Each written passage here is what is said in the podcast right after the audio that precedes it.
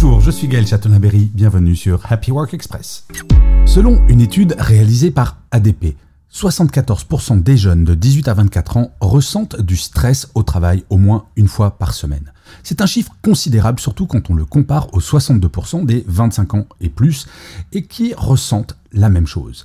Et ce n'est pas tout, les télétravailleurs ne sont pas en reste, avec soixante-dix pour cent d'entre eux qui se sentent stressés, contre cinquante-huit pour cent de leurs collègues qui sont sur site. Les femmes sont également plus touchées, avec soixante-huit pour cent d'entre elles qui vivent du stress au travail, contre soixante pour cent des hommes. Et vous vous demandez probablement, mais d'où vient tout ce stress ? Eh bien, l'étude pointe du doigt les journées de travail trop longues qui sont responsables de vingt-quatre pour cent du stress ressenti, ainsi que les responsabilités accrues depuis la crise sanitaire, responsables de vingt-deux pour cent du stress. Il est donc plus important que jamais de prendre soin de soi et de trouver un équilibre entre vie privée et vie professionnelle.